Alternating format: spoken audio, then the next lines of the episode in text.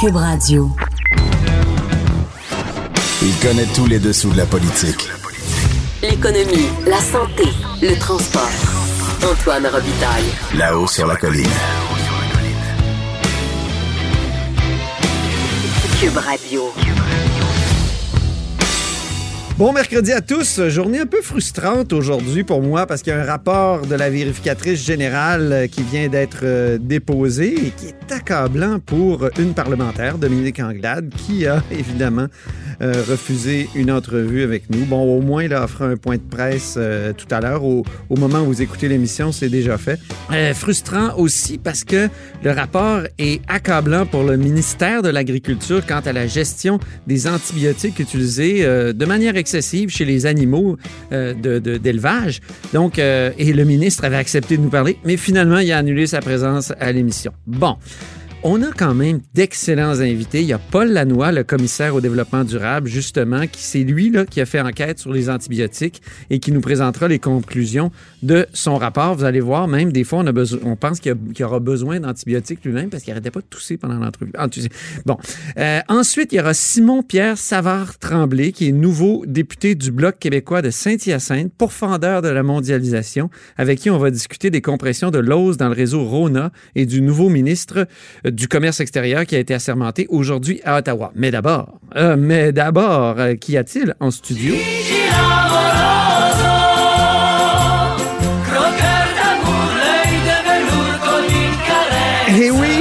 Jean-François Gibault. Hmm, bonjour Antoine. Notre compteur et directeur de la recherche à QMI. C'est un peu Noël pour lui aujourd'hui. Et grosse journée pour le compteur. oui. Hein, le compteur est triple. C'est comme s'il avait reçu des beaux cadeaux de la vérificatrice générale. Surtout que des fois, il y a des rapports un peu plates. Mais là, Guylaine Leclerc, je pense, c'est surpassé. Et tout un rapport. D'abord, c'est carrément, c'est une brique qui a été déposée aujourd'hui par la vérificatrice générale. je ne vais pas compter le nombre de pages, mais pensez à quelque chose qui ressemble à un bottin téléphonique, littéralement, euh, où elle couvre plusieurs sujets. Euh, bon, on n'en fera pas toute la liste parce qu'on va se concentrer peut-être sur celui qui retient le plus l'attention, les, les quelques-uns qui retiennent le plus l'attention. Bon, mauvaise journée pour Dominique Anglade Très mauvaise journée pour Dominique Anglade. D'abord, euh, parce que hein, aujourd'hui, on apprend que juste au Québec, là, l'ose qui ferme une, douzaine de commerces. Euh, bon, et on se rappelle que pour Mme Anglade, à l'époque, elle s'y était pas objectée beaucoup comme ministre de l'Économie. Elle avait même dit que c'était positif. Bénéfique. Oui, ah, bénéfique. bénéfique. Moi, c'est, je l'oublierai jamais, ça. Donc, bénéfique pour le Québec. Et là, aujourd'hui, mauvaise nouvelle pour Dominique Anglade parce que la vérificatrice générale nous dit, bon, de plus en plus, le ministère de l'Économie ne respecte dont elle était ministre. Dont elle était ministre euh, au gouvernement. Pendant plusieurs avant années. les élections, oui. Ben, euh, ne respectait pas les normes de ses propres programmes, les critères de ses programmes lorsqu'il attribuait des subventions. Et là, ça va pas bien parce que. Il y a des subventions hors programme, il y en a énormément. Là. Ben oui, donc on est dans le discrétionnaire. Donc, il y a un programme. Un programme, ça dit par exemple, nous, on veut euh, stimuler tel type d'investissement. Alors, si vous êtes dans tel créneau, que vous avez telle taille d'entreprise, que vous avez tel type de projet, que vous investissez vous-même telle part, ainsi de suite, bien, vous êtes éligible à ce programme-là. Mais quand une entreprise respecte aucun critère et qu'on lui donne quand même de l'argent, ben normalement, le ministère doit justifier sa décision en disant voilà l'impact économique qu'un euh, projet peut apporter bien qu'il ne respecte pas le programme, voilà le nombre d'emplois qui peut amener des choses comme ça. Et là, ce que euh, la vérificatrice générale nous dit aujourd'hui, c'est qu'elle dit non seulement on ne respecte pas les programmes, on sort du cadre normé, mais elle dit, premièrement, on le fait beaucoup plus qu'avant. Donc, sous Jacques Daou, qui était son prédécesseur, le problème était moins pire. C'est accentué énormément sous Mme Anglade, au point que les subventions qui sortent des normes sont devenues plus importantes que les subventions dans les normes. Et l'autre chose, c'est qu'elle nous dit, dans bien des cas, la, recommandation est absente, la justification de pourquoi on marche à côté du chantier, du sentier plutôt que dans le, sentier, c'est pas là. Et elle dit donc, à ce moment-là, on est dans l'arbitraire le plus complet. Puis là, on parle pas euh, de quelques dollars. on parle d'un demi-milliard de dollars d'argent comme ça qui ne respecte pas les critères du programme. Puis il y a des cas particuliers là, dans le rapport. Là, il y a des, des, 10 millions qui sont donnés à une entreprise qui finalement, ben, trois ans plus tard, a dit que oh, ben, euh, non, on n'a pas décollé. On a, donc, donc va chercher ton argent après. C'est ça, c'est ça qu'a dit la vérificatrice. C'est dur d'aller rechercher l'argent après. Elle avait déjà dit, la vérificatrice, que le ministère de l'Économie, ça c'était dans son rapport précédent. 2014? non, non, non, le, ah. tout dernier, il y, a quelques, mois. Elle avait dit, le ministère de l'Économie donne des subventions conditionnelles et ne vérifie pas si les conditions sont remplies. Donc, des fois, on peut donner de l'argent, l'entreprise ne respecte pas ses promesses, puis conserve l'argent, puis personne ne vient, euh, ben, personne ne vient taper sur l'épaule en disant Oups, je pense que tu remplis pas tes engagements. Et ça, elle avait dit ça la dernière fois. Là, aujourd'hui, elle ajoute un autre aspect, euh, une nouvelle dimension à ce musée des horreurs, c'est qu'elle dit quand le Parti libéral s'est retrouvé en surplus budgétaire, et ils avaient coupé beaucoup, ben oui. on s'en rappelle, en santé, en éducation notamment, des, des, compressions importantes qui ont fait mal, ben ils se sont ramassés en surplus, puis ils étaient un peu gênés de ça. On a l'impression que Carlos Letao, le ministre des Finances, a dit à Dominique Anglade, dépense au max. Ben voilà. Parce qu'il faut cacher, nos gros surplus. Donc, ce qu'elle a fait, c'est qu'elle accable. Elle a devancé, ben là, en fait, c'est pas juste Mme Anglade, je pense que ça prenait l'accord du président du Conseil du Trésor, qui est aujourd'hui chef du Parti libéral. Exactement. Qui nous a refusé une entrevue aussi. Ah, ben, regarde ça. Ah, ben, c'est drôle, hein? Et, euh, dans le fond, ce qu'il faisait, là, c'est qu'il disait, hey, si vous avez des subventions qui sont mûres pour sortir l'année prochaine ou l'autre d'après, là, ben, dépêchez-vous. Donnez tout l'argent tout de suite. Comme ça, ça va diminuer les surplus budgétaires. Mais là, la VG nous dit, quand on fait ça? C'est incroyable. Elle dit, le problème, c'est qu'elle dit, des fois, une subvention devrait être conditionnelle à ce qu'une entreprise, par exemple, fasse des embauches, investissent dans un projet, leur propre argent, des choses comme ça. Mais là, elle dit, si vous versez l'argent qui est dû pour des engagements à respecter dans un an puis dans deux ans, puis que l'entreprise ferme, ouais. ou que l'entreprise le fait jamais. Ou décolle pas, c'est ça? Ou décolle pas ben on a lancé des millions, puis d'en haut du ravin, puis on regarde ça voler, puis pop, pop, pop, ça s'en va dans le dallo, puis on, perd notre argent. C'est épouvantable. C'est épouvantable. Ceci Quand dit... tu penses là, que la, marque de commerce des libéraux, c'était la bonne gestion, surtout sur, sur Philippe ouais, hein? la bonne gestion et l'économie. Euh, là, ils se sont fait piquer l'économie par la CAQ. Puis la bonne gestion, ben, je suis désolé, là, mais c'est de la, c'est vraiment calamiteux. C'est d'autant plus discutable que c'était des montants d'argent que le gouvernement est allé chercher justement en coupant dans les services publics. Puis on se rappelle de l'autre chien de garde, la protectrice du citoyen, qui nous parlait de personnes âgées qui dorment dans leur chaise roulante. Là. Ben ça, c'était comme ça qu'on sauvait de l'argent. Puis après ça, quand on a eu trop d'argent, ben là, on disait, tu sais, ouvrez les fenêtres, faut pas que ça paraisse, tu sais, pitch en bas. Allez, vas-y, Dominique, pitch en bas. C'est épouvantable. C'est terrible. Ceci dit, j'aimerais quand même terminer en disant, bon, c'est beaucoup Mme Anglade qui passe euh, dans le tordeur, mais euh, il y a quand même un message important au nouveau gouvernement hein, qui, qui, qui arrive avec supposément des meilleures pratiques qui n'a euh, pas collaboré tellement à l'enquête de, la VG. C'est ça qui est. C'est-à-dire que la VG dit on sait que les, fonctionnaires du ministère de l'Économie, des fois, on n'avait pas leurs recommandations, on n'avait pas leur analyse. Et ça, c'est très mauvais signe. Parce que quand un fonctionnaire ne veut pas signer une recommandation, c'est probablement parce qu'il n'est pas d'accord. Je suppose, mais je vous dis, c'est probablement parce qu'il n'est pas d'accord.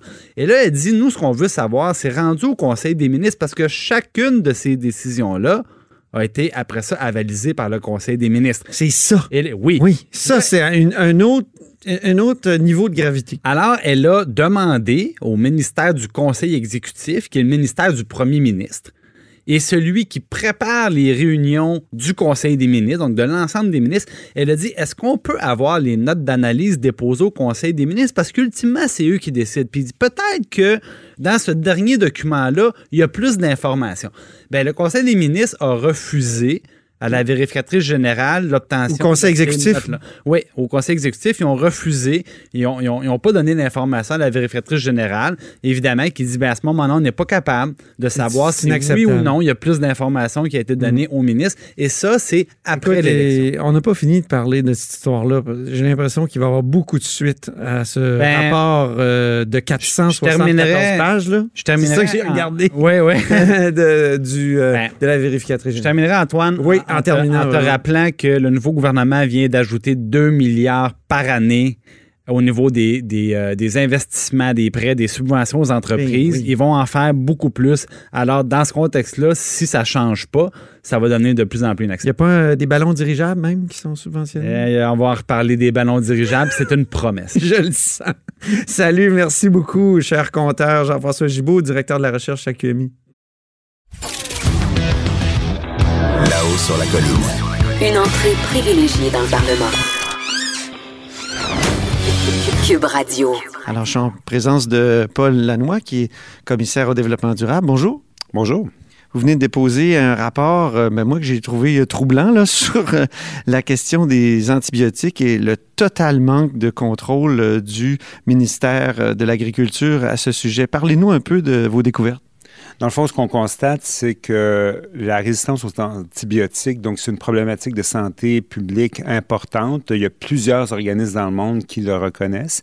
Et notre constat principal, c'est que le ministère euh, euh, de l'agriculture, des pêcheries et de l'alimentation, donc le MAPAC, euh, n'exerce pas vraiment un leadership pour nous amener vers une réduction de l'utilisation des antibiotiques chez les animaux. Ça veut dire quoi, un leadership, en l'occurrence? Ça voudrait dire quoi? Ben, ça voudrait dire, par exemple, que le ministère devrait savoir c'est quoi une utilisation judicieuse des antibiotiques. Il devrait envoyer un signal clair euh, qu'on entend, donc réduire les quantités d'antibiotiques qui sont utilisées. Il doit s'assurer que la réglementation est à jour, qu'elle est mise en application. Il doit inciter, parce que ça se passe aussi au niveau des producteurs agricoles, il doit inciter donc les producteurs agricoles à réduire leur utilisation. Il doit inciter aussi les vétérinaires à réduire euh, les ordonnances. Bon, d'abord, quel est le problème avec les antibiotiques? Est-ce que on pourrait se dire c'est une bonne chose de prévenir les infections, même chez les bêtes en santé, on leur donne un peu d'antibiotiques puis on est sûr qu'il n'y aura pas d'infection. Mais quel est le problème? Il y a un problème.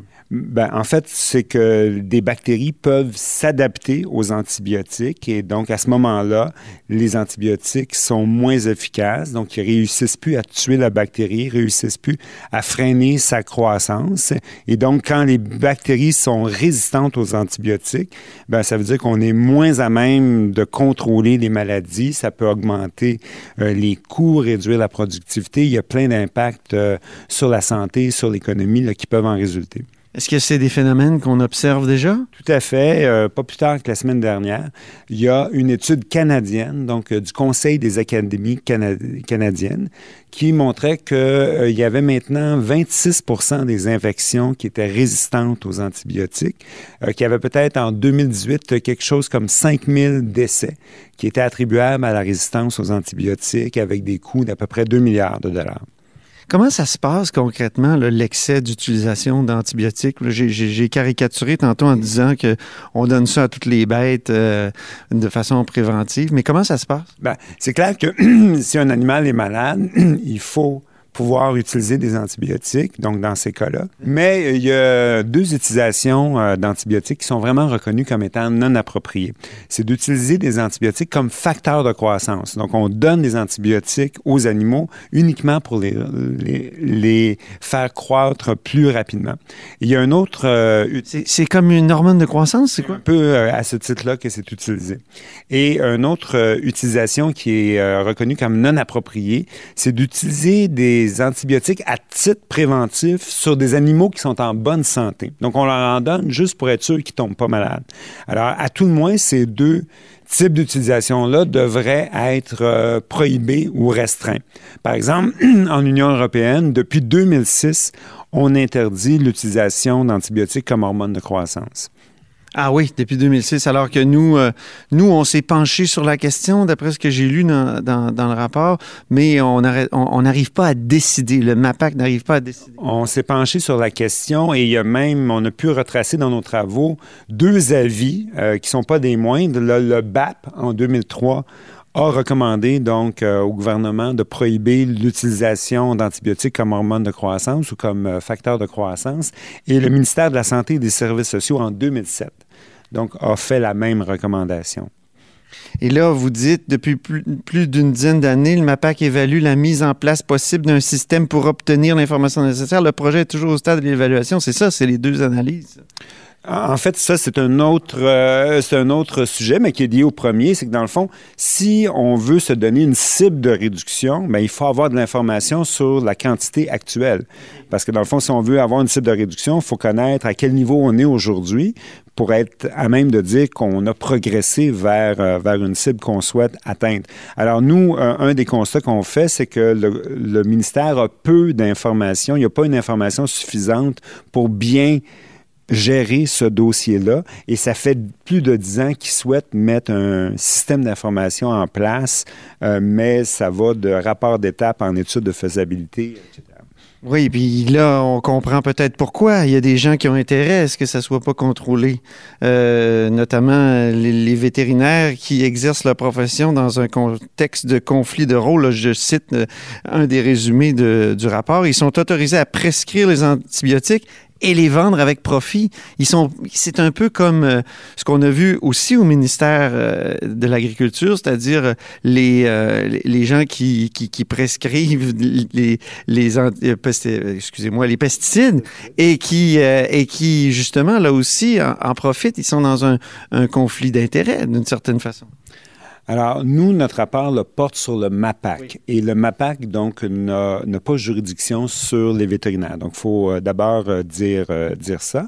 Et nous, dans le fond, notre constat, c'est que le MAPAC devrait, compte tenu du conflit de rôle, devrait inciter les vétérinaires, donc à réduire leur utilisation. Et c'est d'autant plus important qu'ils le fassent que les vétérinaires sont dans ce conflit de rôle-là. Donc, on peut donner des cibles de réduction aux vétérinaires. On pourrait leur donner des données comparatives pour qu'ils puissent se comparer les uns avec les autres ou d'un secteur de production animale à un autre. Si on prohibait les utilisations non appropriées dont je vous ai parlé, bien déjà, ça aiderait aussi les vétérinaires à améliorer la situation. Mais les vétérinaires, ils ont un ordre professionnel. Donc, ordre professionnel, bien sûr, oui. Mais comment l'ordre professionnel peut accepter que les vétérinaires soient en conflit? Là, vous dites de rôle, mais est-ce qu'on peut dire conflit d'intérêt? Je préférais conflit de, rôle dans ce, parce que euh, conflit d'intérêt, ça prête, ça prête une intention euh, à des gens et dans notre rapport, on prête pas d'intention aux, vétérinaires. Euh, donc, c'est à l'ordre professionnel de réfléchir à ça. nous, on a constaté dans tout ce qu'on a pu lire, que ce soit des rapports de comités de travail ou euh, dans la presse spécialisée dans le monde agricole, que c'est un sujet qui est débattu, euh, qui est donc euh, en réflexion, sur lequel on est en réflexion. Mais vous les incitez quand même à, à faire plus que réfléchir. On les incite à réfléchir, à, tout le moins. En tout cas, c'est encore une fois un rapport qui s'adresse au MAPAC et on souhaite que le MAPAC, donc, prennent des moyens pour réduire l'utilisation d'antibiotiques, en particulier dans des cas où c'est non approprié, et que ce faisant, donc, ils tiennent compte de la façon dont les vétérinaires fonctionnent. Bon, ben c'est sûr qu'on va en parler au ministre. Je devrais avoir le ministre de la Montagne et euh, on va lui demander s'il veut inciter les vétérinaires à dénoncer ce conflit de rôle. Merci beaucoup, M. Lannoy. Merci. Au revoir. Là-haut sur la colline. Ce que les ministres n'ont pas voulu dire, Antoine va vous dire. Cube Radio. Vous écoutez là-haut sur la colline. On se demandait comment aborder la présentation du nouveau Conseil des ministres euh, Trudeau. Eh bien, euh, on a trouvé un bloquiste. Ben oui, un bloquiste qui est de passage à Québec. Et avant de le présenter, on va écouter euh, sa chanson. Simon, Pierre, ça va, trembler. C'est un nom compliqué. Oui, il nous parle de la société parce qu'il est sociologue. Bonjour, Simon. oui, bonjour, Antoine. Tremblay. oui, c'est ça. Et vous étiez de passage à Québec, mais c'est bien fin de venir nous voir en studio. Avec grand plaisir. Compression importante de l'ose au Canada. Euh, vous voulez euh, saisir au bloc l'occasion de cette présentation du nouveau Conseil des ministres pour revenir sur cette grosse annonce-là. Au Canada, c'est 34 magasins qui sont fermés, Simon-Pierre. Mhm. Euh, Qu'est-ce que vous voulez euh, dire à, à, ce sujet? Ben, tout d'abord, une pensée pour les travailleurs. Je pense que c'est la, première étape. C'est toujours triste que ce soit toujours les travailleurs qui fassent les frais dans ce genre de décision-là qui est prise. Surtout à la veille du temps des fêtes comme ça. J'imagine qu'il y en a beaucoup qui, en faisant leur petit bilan de fin d'année, euh, qui vont se dire, on a-tu une bonne année? La réponse est évidemment non. Donc, nos pensées euh, avec eux, surtout que, regardez, euh, il y, y, en a d'autres qui ont été coupés récemment. Il y a d'autres magasins aussi l'an dernier où, où, on a mis la clé dans la porte. Et puis, selon le syndicat, d'ailleurs, les nouvelles coupures, elles vont affecter 500 à 600 personnes au Québec. Donc, c'est ouais. pas, pas négligeable, là, quand même. Non, c'est vraiment pas négligeable. Et ça nous fait penser à cette entente-là de, de 2000, je me souviens plus, de 2016 ou 2017, euh, où, où, justement, on a permis à l'OS d'acheter Rona. Et, et, même que Dominique Anglade, à l'époque, qui était ministre euh, de l'économie ici, elle disait que ça, c'était peut-être bénéfique pour le Québec. Alors, euh, ça n'a pas l'air très bénéfique. Ben, Antoine, il y a bien des choses qu'on pourrait dire, mais on va être dans l'hypothétique parce qu'on n'a justement pas le contenu de l'entente qu'il y avait eu avec Industrie Canada. Ouais. Je lisais, par exemple, ce matin la nouvelle dans le Journal de Montréal où on pouvait lire on ne sait pas si c'est légal, on ne sait pas si c'est conforme à l'entente. Mm -hmm. Mais ça me semble être problématique. Dans ce cas-là, au lieu de faire des suppositions, parce que rappelons-nous que cette entente, lorsqu'elle a été annoncée, euh, elle est demeurée secrète, mais on nous disait il y a une garantie que les activités et les emplois, une bonne partie des emplois vont rester ici, vont rester à domicile. Une entente, expliquez-moi, pourquoi ça prend une entente et, et un accord euh, du, du, du, gouvernement fédéral? Ben écoutez, ça arrive souvent dans ce type de transaction-là, donc ça a été, ça, ça a été de ça. Puis d'ailleurs, ça n'a pas été euh, un échec flagrant. C'est pour ça que je trouve que ça soulève quand même des questions quand on lit que, euh, parce que rappelons, bon, rappelons la situation. Dans les magasins touchés, il y a 26 Rona, il y a 6 Lowe's, il y a 2 Renault Dépôt. Là-dessus, il y a 12 de ces établissements-là qui sont au Québec. L'argument qui a été évoqué, c'est que c'est des magasins, et là, je, je cite, sous-performants. Mm -hmm. Mais quand on regarde que soit, il y a eu 60% de plus de profit qu'à la même période l'an dernier, si on se fie à l'exercice financier, au troisième euh, trimestre de l'exercice financier. Donc, quand même, ça soulève des questions. C'est pas un échec qu'il y a eu là. On comprend pas ce qui s'est passé avec ça. OK. Donc, euh, vous demandez au nouveau ministre. Qui est-il, le nouveau ministre? Oui, alors c'est M. Baines, tout fraîchement euh, annoncé, qui était ministre de l'Innovation et du Développement économique. On lui ajoute maintenant l'industrie. Donc, je lui souhaite d'abord la bienvenue. Je le félicite pour sa domination. Oui. Il pourra compter sur mon entière collaboration et ma bonne foi. ah, ça, c'est mais... vraiment de la bullshit. Oh, pardon. Hey, franchement, Antoine. Excusez. Non, non, mais c'est vrai. Moi, moi, je souhaite. Moi, je veux travailler baratin, pour. C'est du baratin. J'aime pas le mot euh, bullshit. Oui. Non, non, mais c'est pas du baratin non plus. Non. Je, je veux être de bonne foi, là, moi, là-dedans. Là. Moi, je souhaite que ces travailleurs-là. euh, Je souhaite d'abord qu'on ait des réponses. C'est-à-dire qu'il y a une entente secrète qui existe. Euh, et puis, j'invite maintenant, pour, pour cette raison-là, le ministre maintenant à révéler le contenu de cette entente-là, qu'on arrête d'être dans les suppositions. Mm -hmm. Toute la journée, là, on disait, ouais, mais on ne sait pas trop si c'est légal, on ne sait pas trop si c'est conforme avec l'entente avec Industrie Canada. Bon, mais ça serait le temps de le savoir. OK. Alors, euh, qu'est-ce qu'il peut y avoir dans cette entente-là? Là? Parce que c'est ce type d'accord-là. Euh, ça fait penser, en passant, à, à la vente d'Alcan. Euh, mm -hmm. euh, Monsieur Bachand, à l'époque, le Raymond Bachand, qui était ministre de l'Économie, avait dit qu'il y avait une entente bétonnée qui protégeait le siège social. C'est le même genre d'entente, c'est ça? Bien, au risque que, que, vous me disiez que je suis dans le baratin, je vais laisser l'Assemblée nationale faire ses débats, je ne m'en mêle pas. Ça les regarde, ils peuvent faire leur travail, puis on reconnaît évidemment toujours la légitimité de leurs décisions. Il peut y avoir des erreurs, bien sûr. Comme citoyen, on peut toujours dire qu'il y a des erreurs qui se prennent là. Ça n'enlève pas que la légitimité euh, s'y trouve au sein de cette enceinte.